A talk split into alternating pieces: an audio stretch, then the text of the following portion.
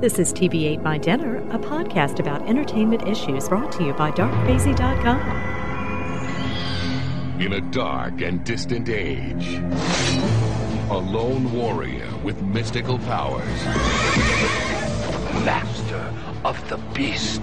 And the creatures he commands will challenge the forces of a brutal tyrant. But the battle for the fate of their world will lead them to another, dimensional portal, the doorway to your ultimate triumph. to the most barbaric land that time has ever known. This is Los Angeles, most awesome place in the universe. You gotta get yourself some fresh threads. Rock and roll, baby. Whoa! This geek is really trying to get the bomb. The world is mine. You must pass me first. Marc Singer returns in Beastmaster 2 through the portal of time.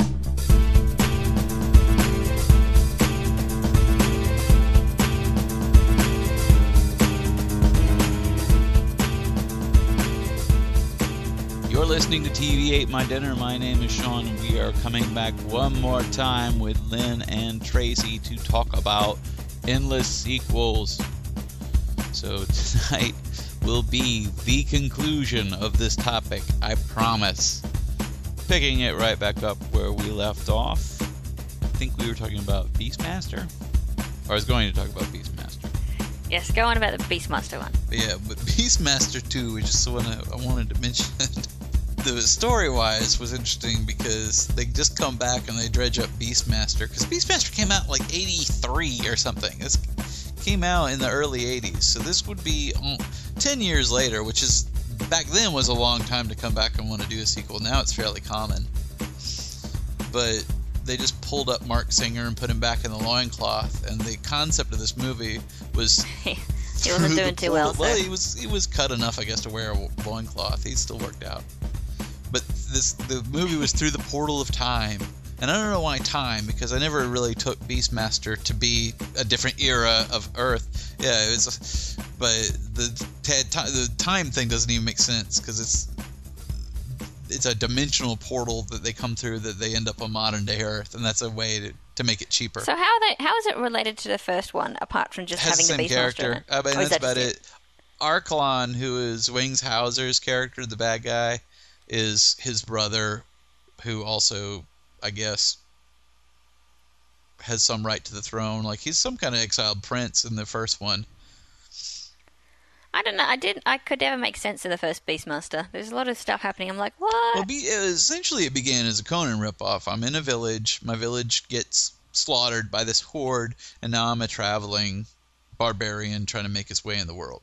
there was something with and a then, cow. yeah, some weird. Well, because that movie was directed by Don Coscarelli, who also did Phantasm. So there, there are some interesting horror sensibilities to it. There's some weirdness in like the witches and stuff, and the guys with the big iron masks that they put the crazy leeches into, and they become berserkers. I mean, there's a lot of stuff that really seems more like a horror movie than than a fantasy genre. But that's why you know, Beastmaster 2 did not have that. it was just them running around in modern times. Because we're trying to establish some sort of some sort of frame of reference for, for movies, sequels that worked and sequels that didn't. And uh, is it? It often seems to be that they don't have as much to do with the uh, original movie.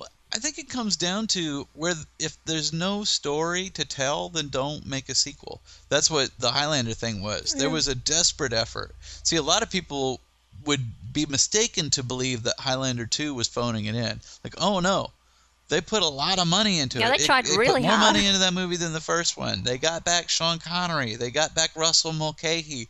They tr- they tried to make a sequel. What they did not have was an idea. It was like Indiana Jones, were like coming back. It's like there, no one thinks that they did not want to make a good Indiana Jones four. But what is clear was they did not have a good idea for one. They just wanted to do it.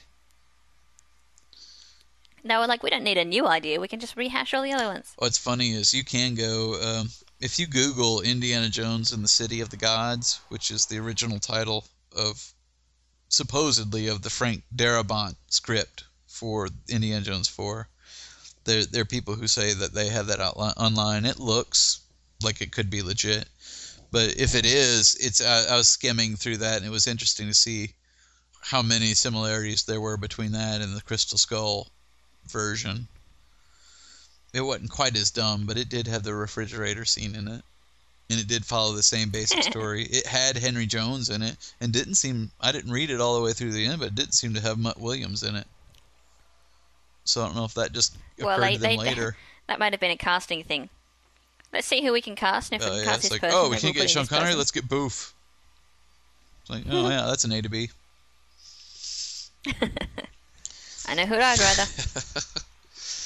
But it doesn't matter because Wait, if Sean that Connery was can't ride a motorbike anymore. Jesus, who are we going to if use? that's the real script they wanted to use, they didn't have they weren't going to make much use of Henry Jones anyway, so it wouldn't have been a very exciting thing anyhow. What I was hoping to find was supposedly, and this may just be pure rumor, years and years ago before this Crystal Skull business, you know, they were kicking around the idea and I had heard that they had a script that they liked and it got leaked. And I was like, that's the script I want to see. Like I want to see the script that supposedly was leaked in like 2000. But I can't see any evidence. If that was if that happened, yeah, leaked. Just uh, that, that just means they gave it to a couple of people to read and they didn't like it. Well, see, I heard it that, that it was out on the internet, but I don't. I, I don't think that's true like because once something's out on the internet, it's it's out on the internet to stay. Yeah, you'd be able to find it now if it was on the internet, ever. Yeah, so I'd I'd be I'd see it in the Wikipedia or something if it were out there. Or the Wikipedia. Or- or the Everything's on the Wikipedia. But um, but I don't know if that's out there. I do remember some.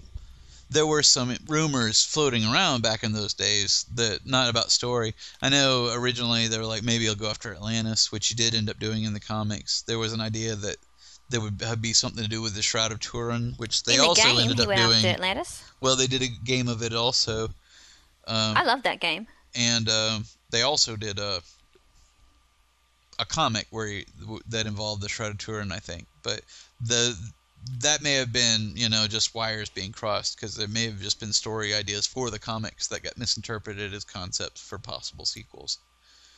Um, but I do know that there was there was talk maybe around like 99 2000 very long time ago after the sixth sense came out that they were actually trying to get M Night Shyamalan on board to do an Indy 4 Oh. That would have been interesting. and and he hmm. ended up walking away from that which which I think was a good idea Well, he probably wanted creative control, well I, th- which I you probably were never going to get for an indie. I think it, it, he dip- diplomatically said it just kind of didn't come together, like all the different elements, which I can see Spielberg and Lucas are probably separately difficult to work with creatively because they're legends, and Yeah. working Yeah. with them, finding something that satisfies both of them, probably is, is near to impossible. Especially Lucas, he has a very Oh. specific idea of what he wants to do with the project. Have you seen that movie, The People versus George Lucas? No, No, what's that about? is it a It's a documentary? documentary. It's it's like a documentary about how he ruined the movies. Netflix just recommended it to me. Um, I'll check it out. But yeah, I don't know it's like how, a bunch of interviews. I don't know how I want to jump on that bandwagon or not, but I admit that is interesting to me. Well, it could be interesting to watch anyway. I think it would be, but I know I I, I complain because I, I agree with that. I feel like he did make some decisions that I, I don't agree with as far as like taking away what made Star Wars work. But at the end of the day, it is his story. I what I find interesting, and maybe they'll address this in that movie. What I find interesting is that there seems to be a philosophical dividing line. Like I've already said, I don't like fans who think they have a vote on the story because you don't. If you don't want them to do a certain thing, then don't watch it. You know. But at the same time, where is the dividing line of when something is put out there? At what point is it given to the fans? And then there's a sort of compact of trust between the artist and the fans that this is what this is with constant revisiting of old projects and reworking them, it's like it, it does seem unfair. because like you've already given us this story. We've integrated it into our own personal mythologies in just such a way. Now you're You coming can't back alter and our saying, schema now. yeah, exactly. Now you're coming up and saying, "Well, actually, that never happened. It happened this way." It's like you can't do that. It's it's become a part of me now. And I know we're just talking about stories and we're just talking about movies, but you know, so much of who we are is based on the the the ideas and the stories and the concepts that we're exposed to, and we build those as part of our character. And then you're coming back and going, "Well, no, that's a total misinterpretation. That's not it." So in a weird way, you're saying that that's not who you are. So does does the audience have some? Do, do they have a real beef there to say, "No, you released this. You can't come back and rewrite it." You can't come back. You can come back and if you want to do a director's cut that has more scenes, that's fine, but you can't come back and say a scene was supposed to happen a certain way. You cannot rewrite the story now. You gave me that story. It is what it is. Well, at some That- point, every artist has to let go. And I And- think so too. You know, at, at some point, it belongs to the to people who are watching it because that's. I mean, that's part of literary theory. Really, is that you don't own something as soon as you put it out there. You don't own it anymore. People are going to interpret it the way they like. That's where do- when does that happen? Because obviously that's not what George Lucas thinks, and you know obviously that's not what uh, Metallica thinks. You know that's where the whole downloading things comes from. It's like if you put a if you put this out there, you can't you don't like I understand you don't want people illegally download. If I buy the record, they don't want me to be able to download the song off the CD I bought or they want me to download a song from iTunes and they still want to dictate what I do with that copy of that song that I bought. They think that that digital copy still belongs to them, even though I paid for it. And that's the dividing line that you're trying to to establish. It's like at some point I bought this and it belongs to me and I'll do with it as I will. And I guess that's I, if that's where that movie's if that's where that movie's coming from, I would be interested in seeing that that movie if it addresses that as a philosophical exercise. But if it's just a bunch of fans bitching about how he's monkeyed around with Star Wars, then I'm I'm done. I'll watch the the Red Letter Media guy because he nails it, and he's funny. That's what really is sad to me because to me, you're not ruining the movies You because call yourself yeah, human. Exactly. To me, uh, no. To me, like you're not ruining the movies because I have copies of the movies and I'll watch those copies. And you can keep monkeying around with them all you want, and I'll watch your tinkered version if I like. But I know the version that was made in my childhood, and in that respect, that version that was made for me. And I don't watch Empire Strikes Back and relate it back to Attack of the Clones and go, "Oh, this movie's ruined now." It's like I don't do that because I just watch the original version of the movie as is, as its own. To me, it's just like you know, it's it's it's a perfect example of a good movie with a bad sequel. I don't watch the original in the context of that bad sequel. So you can keep messing with it all you want. Well, yeah, it's it's the same as Highlander. You don't watch Highlander one and go, "Oh man," but I know these yeah, people come from from, some weird You know, planet. you know, You just that watch it. context never like. And you watch the sequel with Applies. that level of scrutiny, going, "This can't be true." like, and it's the same thing to me. Like, I don't. I- I think fans have a hard time because they want a canon they can believe in, like a continuity that makes sense. And when you go monkeying around with that canon, then they don't have that. To me, I I can pick and choose as I will. That that to me is is something that it that I can do as a fan and a member of the audience is I'll I'll piecemeal what I think works. You know, I would love it if it all made sense, but but it's like you're saying by recutting the movies and redoing everything, he's really just saying, you know, I was pulling stuff out of my ass back then and what you liked about the movie was purely an accident. If I had my way, I hmm. wouldn't have done it that way and you and the movies would have sucked then. like, that's basically Yeah. what what he's saying. It's like you're showing your own hand. Like you're not taking anything away from me because I can watch the original versions in, within the context I always did as a kid.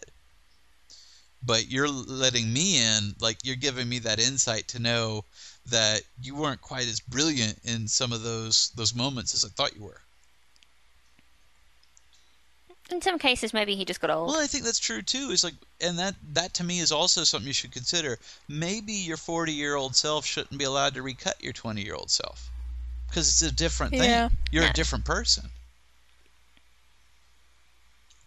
But I don't mean with shouldn't be allowed. Do whatever you want, but if it's yours. But I'm just saying, It should be illegal. We should have a law should we against that. consider? Well, I mean, should we consider that to be poor form, like artistically? Poor form, but- old chap. Call you out at Well, it's sort of you know, if Da Vinci were alive, he's taking paintings off the wall and re and redoing the Mona Lisa. At least, at least at some point, call it done. And Well, there are artists that do that, that you know, creep into their museums and fix up their well, paintings. they're wrong for that. At some point, for your own sanity, you have to call it done. But it, You have if to you've let go. given it to the audience, then call it done. Move on. And Lucas has given us an example of that that no one else has ever been able to do of why why that should be true. Because this this sort of grand experiment, he's been like you know trailblazing in this idea of can I go back to this and redo it? And the answer is no. Not because you can't, not because it's not allowed, but it's not working. You're showing that it doesn't work People are getting upset. not because people are getting upset. I don't. I don't care about people what they think. I do. I think that's, but a, that's the a good fact enough they're getting upset in some in some cases Listen, when you're when you're famous, your fans make you famous. I don't. You owe a debt But to the, the fans. fans- Yeah. And if you're kicking them in the face, then there's well, something the wrong fans with will you. turn on you though. Like fans do expect yeah, too if, much. I mean, if you keep doing it and you keep doing the sense thing again and again and again, you should respect you need to take a look at yourself. You should respect what the audience wants and what made you famous. I don't like people. yeah, respect your audience. I don't like people who begrudge the things that made them successful. And I think that's sort of what happened with Star Wars, where people they're like, "Hey, George Lucas, this this was great." It's like, "You're stupid. That was crap." It's like, "All right, don't listen to me. Recut it till everyone hates it." But but at some point there there is a a line where you should listen to what the fans want, and there is a point where you have to let go because the fans are never satisfied and they, their their sense of entitlement seems to be on the rise. And I'm getting sick of fans thinking that this is a collaboration. When I say that at some point you've given it to the audience, I don't mean you've given it to them for their input. I mean you've submitted it. It's in. It's it's you've carved it in stone. Yeah, we saw what happens there. Snakes on a plane. yeah, the fans can be helpful, but the the fans are not. I, every person I've ever met that was a fan said, "Why don't they just ask the fans?" It's like, have you talked to fans? A lot of them are morons. they want that would be stupid mad. things. Because we've seen fan-made movies, and they're not all that. yeah, some of them are. Some of the fans are good, but you know the fans liked the new Battlestar Galactica, and I thought that was horrible. That got their stamp of approval. Fans have absolutely hated things that I thought were awesome. You say fans, I'm one of them, but we don't even all agree on things. Like there isn't like some committee of fans that that has this this the sense fan of collective unicism. consciousness. Yeah, The fan congress. The fan congress. yeah, I call for a vote of no confidence in George Lucas. In George Lucas. exactly. But Ah, that, that turns into all-out war. People like to throw a nerd exactly, stuff at there's each other, civil war now amongst the separatists. Fighting each other with plastic lightsabers. pew pew pew. As they're doing it, they're like meow meow meow choo choo Which is true. meow meow. I don't mean that people should disrespect their fans or disrespect the things that made their stuff famous, but you can't put it to a vote because that vote wouldn't even yield you anything useful. Because the fans as a collective wouldn't even return something that would. The problem is that you do Point need to ask some other people about what you're making. It, it shouldn't just be a one-person On those band. two things where the fans seem to have found a consensus, it's like you should listen to that. I'm not saying the fans. These groups. You should you should ask. I think Well, the problem you know, is George true. what Lucas's team is full of brown nosers. Well, Hmm. when the original Star Wars came out, he was showing it to like Brian De Palma and Francis Ford Coppola and Steven Spielberg because they were his friends, and, they're- And they were helping gave out. him feedback because they were all nobodies and they're like, ah, man, maybe you need to rework this or whatever, and he like listened to their input. But this time around, he's like George Lucas, a legend. He shows them something. He doesn't show it to those guys for one thing, but he shows it to like the people who work for him, and they're not going to say anything because either they're not going to question him because he's George Lucas, or they don't know what the hell they're talking about. All right. I think we've done this topic before. Yeah, I, yeah. You brought you, this is your fault, sequels. Tracy. Sorry. You brought up that movie. So maybe that movie that may be good food for thought. I should look for that because apparently it is thro- a thought-provoking discussion. Well, it, yeah, I looked at the wiki just now, and it does look interesting. It looks like it is what you were just talking about, where they, you know, someone's calling for people to be able to have an unaltered version. I would be interested in that, uh, but I would be interested in a more objective look at that idea because I, I like I said, I don't like to hear the fans whine about things. Although I do agree with some of those I just don't understand points. why it's not available because he'd make more money off it. Well, see, really. it is though. Fans would buy it. It's not available Blu-ray, but he did Yeah. release the original films on on DVD in their original versions. It's a Blade Runner principle. Release every version you can. Make them buy them. exactly. God. Blade Runner. It's funny how everybody's up in arms over Star Wars, but that but Blade Runner gets a pass. It's like they, they keep recutting that one, and that movie was considered to be That's because the director perfect. said at the beginning that he wasn't happy with it. Yeah, but directors say that. That's why you have other people in charge of things. because at some point, someone just has to take it away and say, "Look, we're putting this out. You can't cut this thing. What are you, Terrence Malick? Can't cut this thing for ten years." Okay, Let's move on. let's see. No more Star Wars. Return of Swamp Thing is another good sequel gone wrong. If you've if you've seen the original Swamp Thing movie, it actually tried to be a sort of serious adaptation of the Swamp Thing comic. Return of Swamp Thing is just it's sort of like Beastmaster 2. It's just like total camp. We But went that somewhere said, else with that one. it- it is fun. Here's a, a good one on both levels. Like on one level, they were they actually were trying to make a sequel to Rocky Horror Picture Show for the longest time. There's I Well, think there's you Shock can see this online. Well, Shock Treatment is one they made that is a follow up, just not with the same cast, but it actually is actually the same characters as Brad and Janet and everything. And there's some good music in that. But they were doing a straight up sequel called Revenge of the Old Queen, which apparently is floating around out there as a script. So there may be a legitimate script that was going to be more of a direct because Shock Treatment was a follow up and it did have Brad and Janet, but it was kind of a whole new story. It had the rest of the cast. It had uh, Richard O'Brien and uh, the other people besides uh, Susan Sarandon and The less uh, important characters. yeah, like Magenta and Columbia, those same act- actresses play different characters in Shock Treatment. Shock Treatment takes place all in, in a, a weird insane asylum. And it doesn't really follow the story of Rocky Horror except that it is Brad and Janet in some other weird situation. And because it's different people playing Brad and Janet, it doesn't feel like a follow up anyway. But apparently Revenge of the Old Queen was, was planned to be more of a real follow up. But obviously, you couldn't do that. You couldn't get Tim Curry in that outfit now. That's a horrible well, image. that, that could be a very interesting sequel if it was something about what happened years and years later when he was old and fat. And bemoaning could do it his predicament.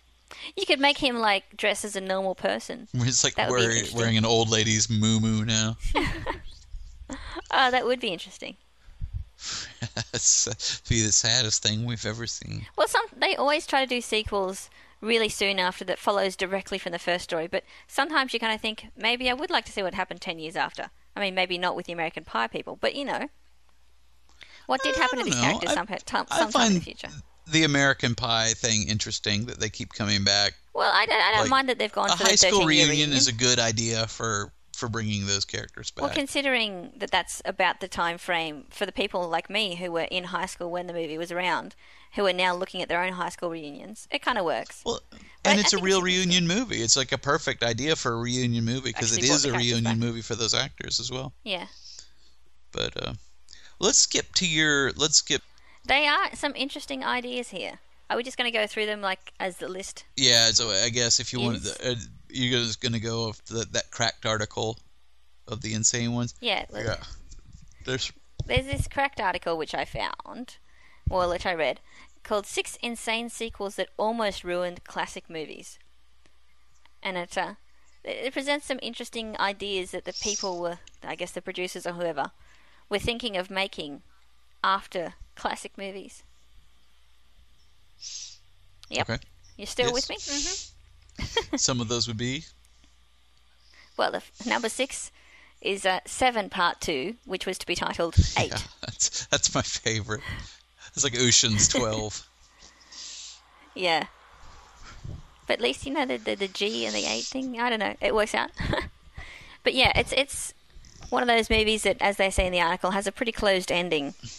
yeah, You know, when you look at what happens to the main characters, it kind of is a movie that begins and ends and has a very nice little arc. kind of zero interest in a sequel too. Like, were people Now, really speaking of? Ocean's Eleven, that was the people who actually were trying to rewrite the sequel. And that was one where they, they just started off with a, a, a script about something completely different a clairvoyant doctor who helps the FBI catch a serial killer, and decided to rewrite it as a sequel for Seven, replacing the protagonist with Morgan Freeman's character for the first Just film. making him making him psychic now. Same for character, no except that he has psychic now powers. he's psychic. Yep, exactly. That's a perfect rewrite. You know, the, the, a good example of that is that Die Hard 3 that we talked about, where they were looking for a Die Hard 3 idea and they just picked up this script called Simon Says. And like, this is a neat idea for a script. And they rewrote his Die Hard 3. Die Hard 3. and it sounded like a neat idea for a movie, but when they rewrote his Die Hard 3, it was awful. Well, wasn't like Speed 2 like that as well? They're just like, this is speed on a boat. It's like, well, why don't we just make it speed 2? Whatever. House 3. Now, House 3 is a neat one. I'm glad. I don't, I don't know if I, I had that on my list or not, but House 3 is interesting because House 3 doesn't actually exist. Now, this is like an American market. It, it, it, it cracks me up because if you're looking in the video store, you'll see House, House 2, and House 4, and there's never a House 3 because there never was. Like the House Because it was they, they called House 3 some other movie that was made in Europe, right? Yeah, uh, it, the House series, as a lot of things are, was really popular in Europe where it wasn't popular here. So, in order to boost sales for this other movie, which was actually a Brion James vehicle called uh, The Horror Show, they just called it House 3 in Europe. well, at some point, they decided to make another House movie. They made House 4, but by then the House movies are so unpopular that they didn't even bother to rebrand it in America, so they just released it everywhere as House 4, even though there has never been a House 3. It doesn't matter. It doesn't matter because it's ter- terrible. Who cares? It's a terrible movie anyway. Now, speaking of which, the next one on your list actually blows my mind. E.T. 2 Nocturnal Fears. this may be the worst idea for a sequel I've ever heard. Well, the idea for this one was that E.T. comes back and he brings the rest of his people who are all evil. Well, apparently, So- like I don't think he does come back though. He's being he's like Well, he these doesn't come back things till, come that are chasing him, and they're like his people, but they're evil. They're like these And they feed on aliens. fresh meat instead of Reese's Pieces. They- and they like capture the kids and torture them to try to get them to tell them where ET is. Because they're chasing E.T. it's, it's like this really dark sort of horror kind of thing where they're just I mean, can you imagine the scene where they're actually like torturing the kids from ET? Yeah. Like- That's the Drew Barrymore. But that that may be my favorite idea for uh, that may be the worst sequel idea ever. Let's make the sequel into a horror movie. That's one that just makes me think is like, is this for real? Is this list real? Can it be? when you hear that. But that's funny. You know, they they did make a they did have an idea for a sequel that what I heard was a more a more appropriate ET sequel that they never they didn't make just because it would have been too expensive at the time. But Yeah. there is a book called The Book of the Green Planet where they do sort of a they come back and do a sequel to ET in a book and it's about going back to ET's planet and all that kind of stuff. Oh, yeah, well, that's a natural progression, really. I really think that's the source material because in the if you go to the ET ride at Universal Studios, I think that's the source material they really drew from because you're you're traveling through the Green Planet as well, that's the thing. that This ride. this list is just about ideas that may have been that were probably thrown about, and it doesn't necessarily need to be something that was seriously thought of. This could have been just like one producer's idea or that sort of thing, and it still sort of counts as valid for the list. Yeah, like the Superman movie that was almost written by Kevin Smith and directed by Tim Burton. I don't know. This this fourth one, the the the Forrest Gump two, was a real deal. They, Yeah. I mean, there is a sequel book, and they did pay a million dollars for the film rights to the sequel of that book. Yeah. So, Yeah, so that but the, almost the story happened. sounds stupid. But then again, when you when you listen to the story of Forrest Gump, it sounds stupid. It is stupid. Forrest Gump is awful. so I don't understand how anybody could think you could ruin that movie. He could fight the Predator in a sequel, and it wouldn't take away from the first movie. But I think in the the sequel book, he actually ends up in outer space. That's awesome. So, so if you continue that story as the books go, then it, it would continue to get weirder and weirder. And that happens. That's fine. Well, if if people uh, to me, if you bought that first movie, then you can buy the second one. Well, it is. It's all about just chucking Tom Hanks, just rotoscoping him into these famous scenes for no reason. Yeah, exactly. Just so he That's can not tell the president, "I've impressive to pee." people now. Like I know, I know, we can all do that. I do that on my computer at home. The basis of every meme at the moment. Yeah. Beetlejuice Goes Hawaiian is a pretty terrible name for a movie. Which one? Beetlejuice Goes Hawaiian. Even it if does sound like a sequel, though. It's like the Brady 2, Bunch. I guess you just couldn't get the people because they were talking seriously about doing a Beetlejuice 2 for a while.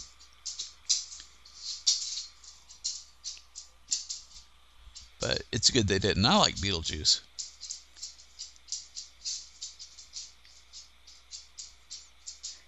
I like the story between Beetle uh, about Beetlejuice Goes Hawaii and that it presents here is that Burton didn't feel like doing a sequel, so he offered the studio the worst idea he could think of, which is Beetlejuice Goes Hawaiian. and the studio is like, "That sounds fine to me," and he's like, "Crap." F that. Yeah, exactly. You be careful what you wish for. It's not like they know a bad idea when they hear one. Like, They you said really think I heard the idea for practically. Beetlejuice and thought it was awesome? They said the script is practically a remake. It's just set in Hawaii because it's the most ridiculous place you could put these gothic characters. And in the grand finale, Beetlejuice turns into a giant monster called Jucifer. Starts leveling the island with some help from reanimated dinosaur skeletons and monster Easter Island heads. And then oh, Lydia awesome would uses her be? psychic powers to summon a, a tidal wave and levels the island herself. for no apparent reason.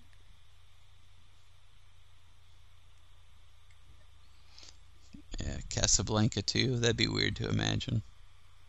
Brazzaville. I want to download Brazzaville? this. How would you say that word? Nick. The what? The Casablanca 2 title. Brazzaville? Brazzaville, Yeah. Something like that. Brazzaville. that's- Yeah, sounds good so far. So, uh, can you download the Gladiator 2 written by Nick Cave? that sounds amazing to me. Yeah, I wish. Some of these movies, you're like, that would have ruined the original movie, but it still would have been awesome. Yeah, that sounds like a Highlander 2 in the makings. Uh, yeah, Casablanca 2 doesn't seem that interesting. Like, it just looks like, oh, yeah, they plan to make a, a bad sequel where everything from the first movie gets turned around and ruined. But Gladiator 2 by Nick Cave does look genuinely funny. How do you do a sequel for a movie where the main the character died at the end? The answers are you don't. Or if you Russell Crowe, the other answer is you hire a rock star to ma- to write the most deranged gladiator movie ever conceived. Yeah, did you did you mention that Nick Cave was going to be writing Gladiator 2? this sounds awesome. Story was maximum. To find a creative Maximus solution. Fighting Roman gods in the afterlife until they agree to let him go back to the land of the living. This sounds kind of badass. It sounds like they should do that now. I mean, those movies are big Maximus. now. Everyone's fighting Roman gods at the moment.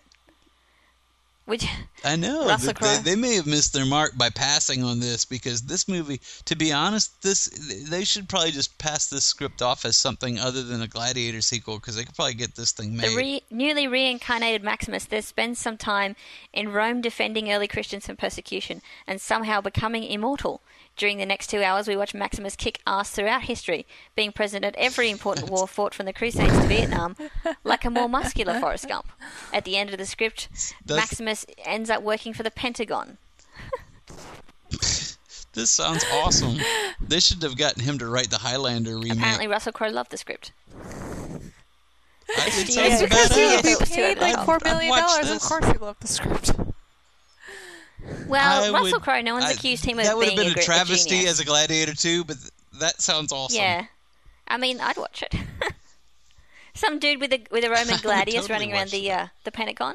I think it'd you know, spice things up just well, the way it I, needed to be. I think that if he's immortal, he probably changes with the time. No, no, he's got to wear that little skirt all the time.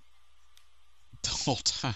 Cocktail that would be a funnier montage, just him in Vi- Vietnam. in that little leather cocktail dress. Uh, oh, that's funny. So those are the sequels that apparently almost happened. Well, I think by almost happened they just mean you know the idea was there. That the ideas got kicked around. Yeah, I've got a list of some that that I heard about. I mentioned the Indiana Jones ones. We mentioned E.T. Oh, can I quickly mention a sequel that I haven't watched, but it, it horrifies me? The sequel Alright. to to uh, the Phantom of the Opera called Love Never Dies. I have not heard of this. Haven't you? Nope. Is that yes. a sequel? Andrew Lloyd Webber actually made a sequel to his own classic musical.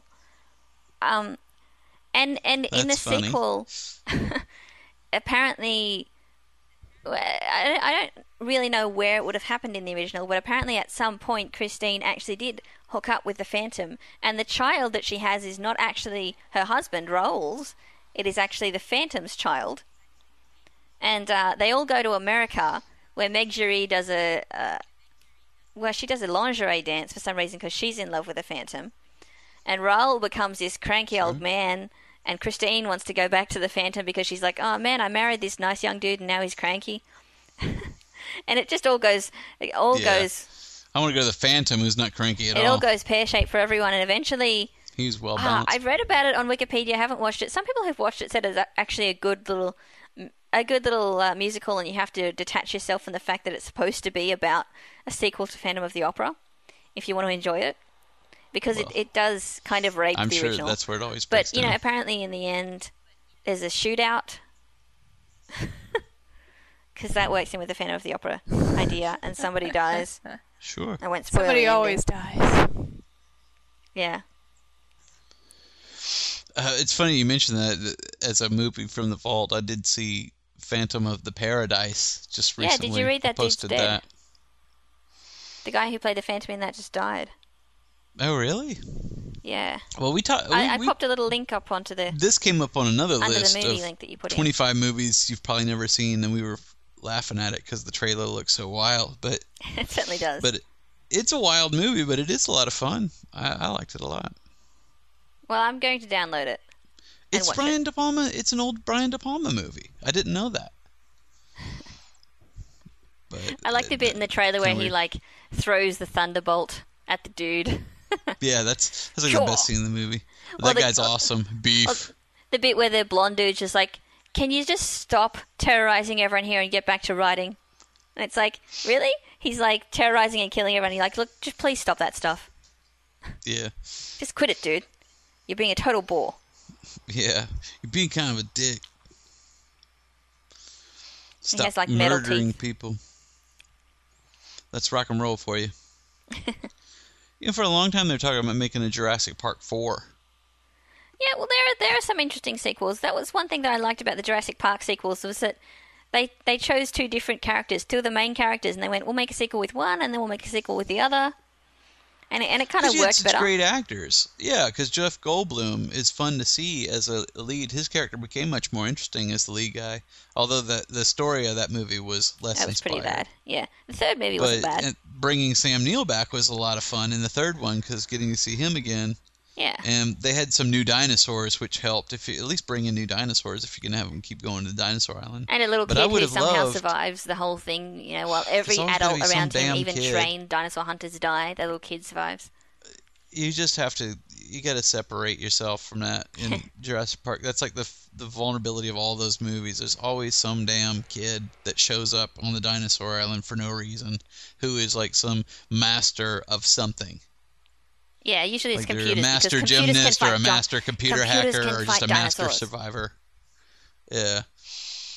But uh, But a, a Jurassic Park four would have worked if it had reunited Sam Neill and Jeff Goldblum. I Oh, would have loved to see awesome. how you get those two characters. But what's weird is the the reason they stopped doing it, they they gave up on it was they thought it would be inappropriate to do after Michael Crichton died, Oh, why?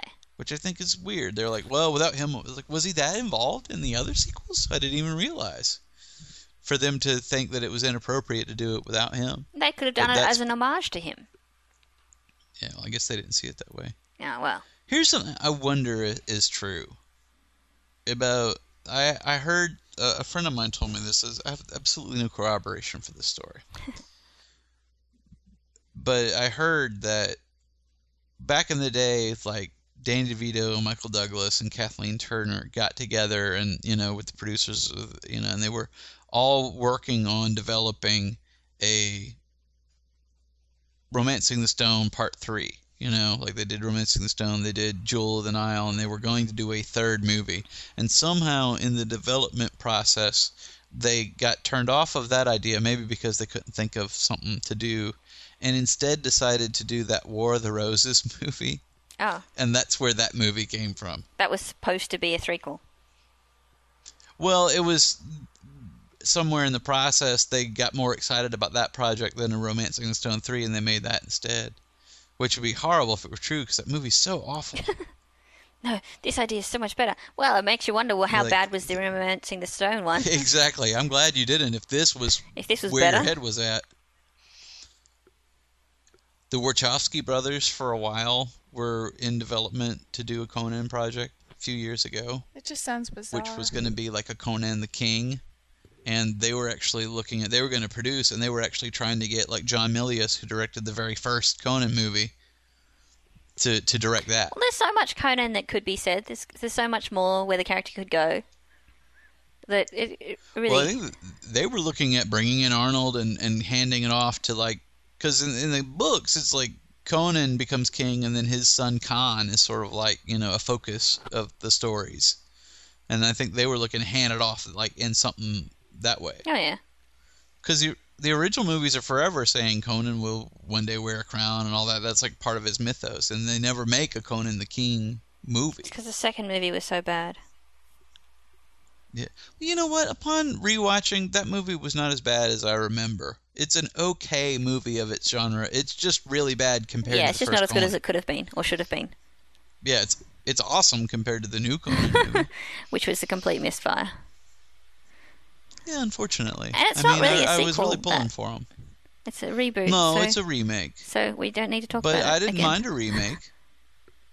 But it just didn't work. I liked the guy who they got to Yeah, play he's Conan. awesome. They, you know, apparently the writer was a big fan. He was saying in er, earlier drafts there was more homage paid to the original stories, but they were paying homage to the original stories. It's just the story that they were working with wasn't good. The story of the movie itself wasn't good. That's a shame. Now, here's something I heard that was probably so early on it may not have been true at all. Like the Batman movies, they always led to wild There's a lot of there's a lot of mythology surrounding the Batman movies. But apparently, before the box office came back on, probably before it was actually released, before Batman and Robin was released, they were already thinking towards the next disaster. and apparently, Batman Five at that time was was to feature Harley Quinn probably as one of the bad guys and the Scarecrow, and one of the early rumors was Howard Stern as the Scarecrow. Oh God. Hmm. That is a, that's a rumor that I don't know if there's any validity. I like But- the idea of Harley Quinn. I, I would have liked them to be able to mm-hmm. do her in the modern series, where they might have. I would have liked to see what they would have done with her because she is such an interesting character. she's become an integrated part of the universe. Harley Quinn was created for the Batman cartoon. And mostly because the Joker was too scary for kids, so they created a sidekick for him. But they've sort of, she was such an interesting character that was so well loved that she got incorporated into the comic book universe. And so she's a, a, a much more interesting character now. I would just would have liked to, her see how they would have done her psychologically. I mean, because they've been doing such a good, good uh, journeys with so many of the characters psychologically. To have this woman in there, how, how would you do her? origin is so tied to the Joker, though. I mean, I guess you Yeah. could do Harley Quinn That's without biggest having the Joker once- because her backstory, you'd have to cover the backstory in exposition unless you want Yeah. to try to bring in Joker. Because Harley Quinn was a psychiatrist who worked for Arkham who was analyzing the Joker and basically, you know, he Hannibal Lecters her to the point where she ends up falling in love with him and wanting to to be like the Joker and she becomes crazy Harley too. Quinn. Yeah, well, I think that's an interesting story and it could have been told, but um, I mean, with Heath Ledger gone now, it's not going to happen. It'll be a few years before iteration. and another Batman reboot before they can bring the Joker back again. Yeah. But it's it's something that's on the on the table for the future. But it's certainly too early. Once the Christopher Nolan run is over with this latest movie, then everything you know becomes available again. You well, at least he's he's saying he's only going to do this these three, and then he's going to go. Yeah, and then they'll they'll in nice. some way reboot and reposition the character and and reimagine the franchise again. Another reboot. Hopefully, they don't do a, an origin reboot. Nobody's going to tell the origin better than they did. But Yeah. they will probably do like a restructure as far as. Because, you know, it all depends on how. Do we want to start doing crossover movies and stuff like that? If if, if so, then we want to reposition these characters. Nolan has no interest in a universe where Batman and Superman exist together because he just can't imagine it. It doesn't make sense to him. But in a, but in a sense, once the Batman story is told, like through the way he's telling it, it'd still be fun. we we understand that too. Batman and Superman's a hard world to imagine, but it would be fun. I like it. Apparently, early when Star Trek Five didn't do very well, the studio Paramount was very seriously wanting to develop a Star Trek Six that was a prequel and would throw out the original cast. And strangely enough, it was going to revolve around the the crew in in their academy years. So it's ah, Oh, kind of yeah. funny. That's sort of what they ended up making. Back then, you know, we didn't want them to do it because there was still some juice left in the original cast. But now, you know, that's sort of what the J.J. Abrams project ended up being. I mentioned uh, the Kevin Smith Superman movie Yeah. with uh, that. Kevin Smith sort of, I think he stopped being part of that project when Tim Burton came in, and then the project fell apart, which is probably a good thing. It's but even before that, Brain trip to imagine Kevin Smith and Tim Burton together. Like, what what would they create? I don't think it would have happened. For a long time, Kevin Smith was working with Jon Peters, who was the producer and writing the script to satisfy him. And I think after that is when Bur- Burton came in, and Burton was probably prepared to throw out everything and start over. And then the project thankfully died. Back then was when Burton wanted to bring in Nicolas Cage as Superman. Nicolas Cage. Why is he a superhero? I don't know. He seems like a nice enough guy. I Yeah, like him as an actor. I that like would him, have been a very he's a interesting interpretation. Maybe that's just because he gets to pick his own movies these days, and he's like, "No, I'm going to be a superhero comic because I love nerd, books." and whenever a project comes along, he's a big enough name that someone says, you know, Nick Cage is interested in doing this. Yeah, I just Nicolas think they should- they should pick a superhero is, that's appropriate. Nicolas Coppola. Yes, is yes, his real name, and he changed it. Yeah, I but his, tell me what his son's name is. because after Luke Cage, and Luke Cage is a comic book superhero. Didn't he name his, his Like, kid like comic book nerd. Joel or something? Kal-El. I don't know, but I'm not putting it past him. It's But, like uh, Elvis they- and, and superheroes. Well, apparently he likes. owes the government like a huge amount in taxes, and then his comic book collection got stolen, so he has to pay back the government with all this money, and so he he essentially has to accept a lot of work that he normally wouldn't accept because he owes them so big. But apparently he shows up on on set and he's completely professional about everything. Yeah, I know this movie's Well, crap. that's but- nice. it's hard to tell the difference because he's made crap for a long time. Yeah. Ever since he got with Bruckheimer. I'm just saying, if he's going to play I, a superhero, and I'm not it should be faulting an him because I like those superhero. movies. But, but yeah, well, I don't mind him as Ghost Rider. I didn't see that second one. Well, I haven't seen the second one either, but I don't know. Ghost Rider should be kind of cooler. But, but before the the reboot, before the Superman, that was going to be like a death of Superman sort of storyline that they were going to do. I think that was called Superman Lives for a while or Superman Reborn. Superman lives for a while. That's a good title. Superman lives for a while. Yeah, uninspired title. Superman night or what Reborn is what it was going to be called.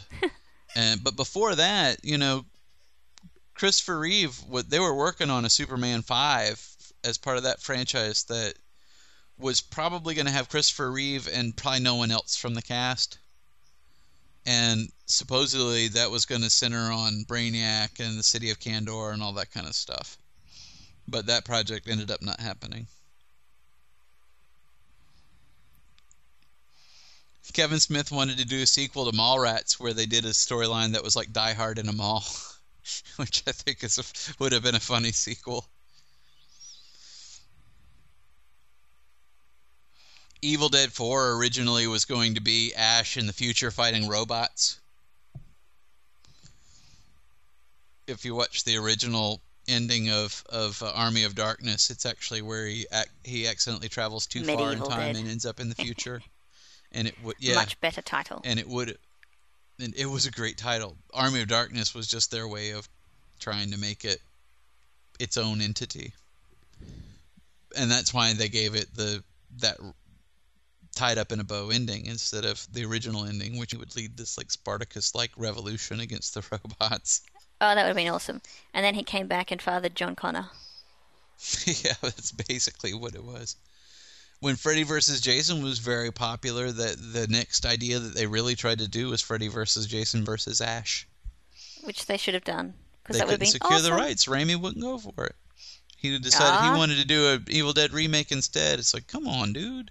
You can do it as well. Yeah. Although an Evil Dead remake, I've said it before, that would be pointless. But make Evil Dead the musical into a movie. That would be brilliant. I think part of part of what I liked about the original Evil Dead was that it wasn't big budget. I think that you know Cabin in the Woods thing like worked cus- really well like with that really low budget, students. crappy look.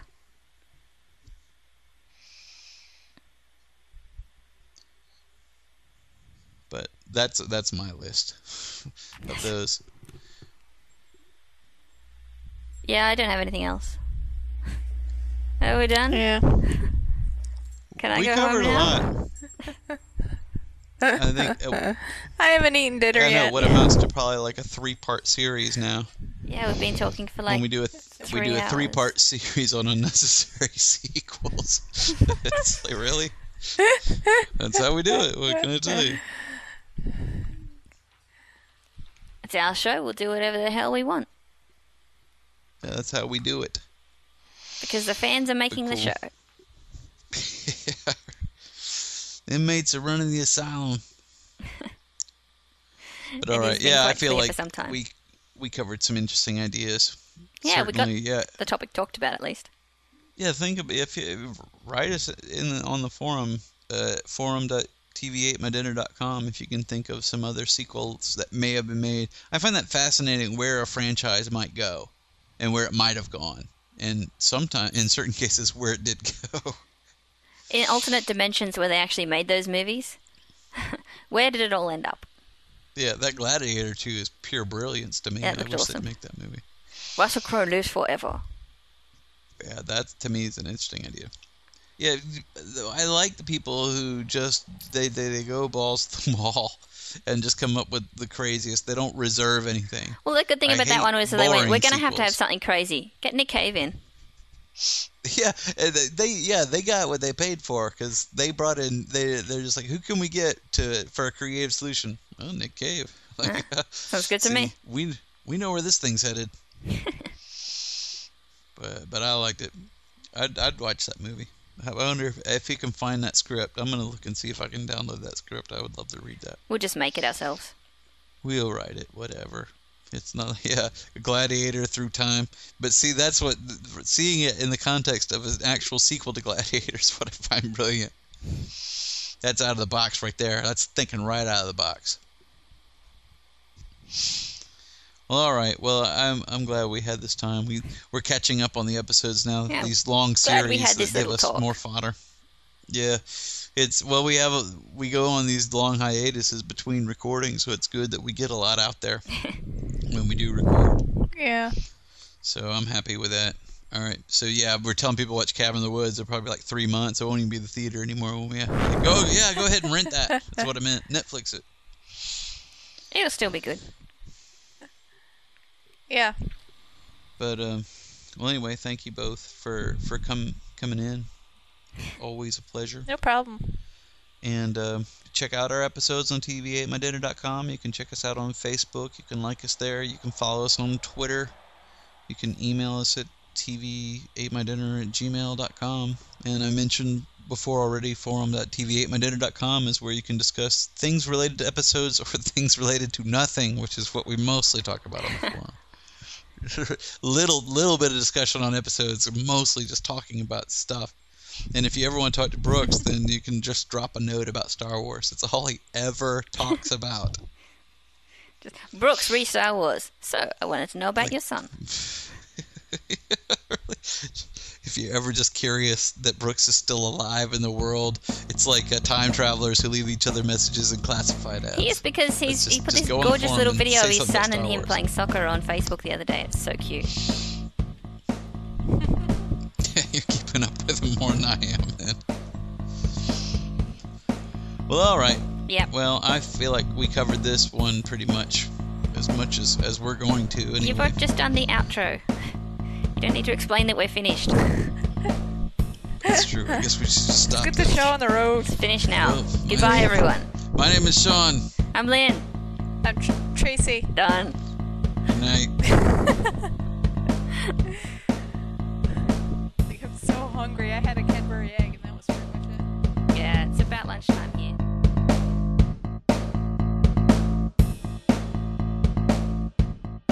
This has been TV Ate My Dinner. Don't forget to visit our forum at www.forum.tv8mydinner.com.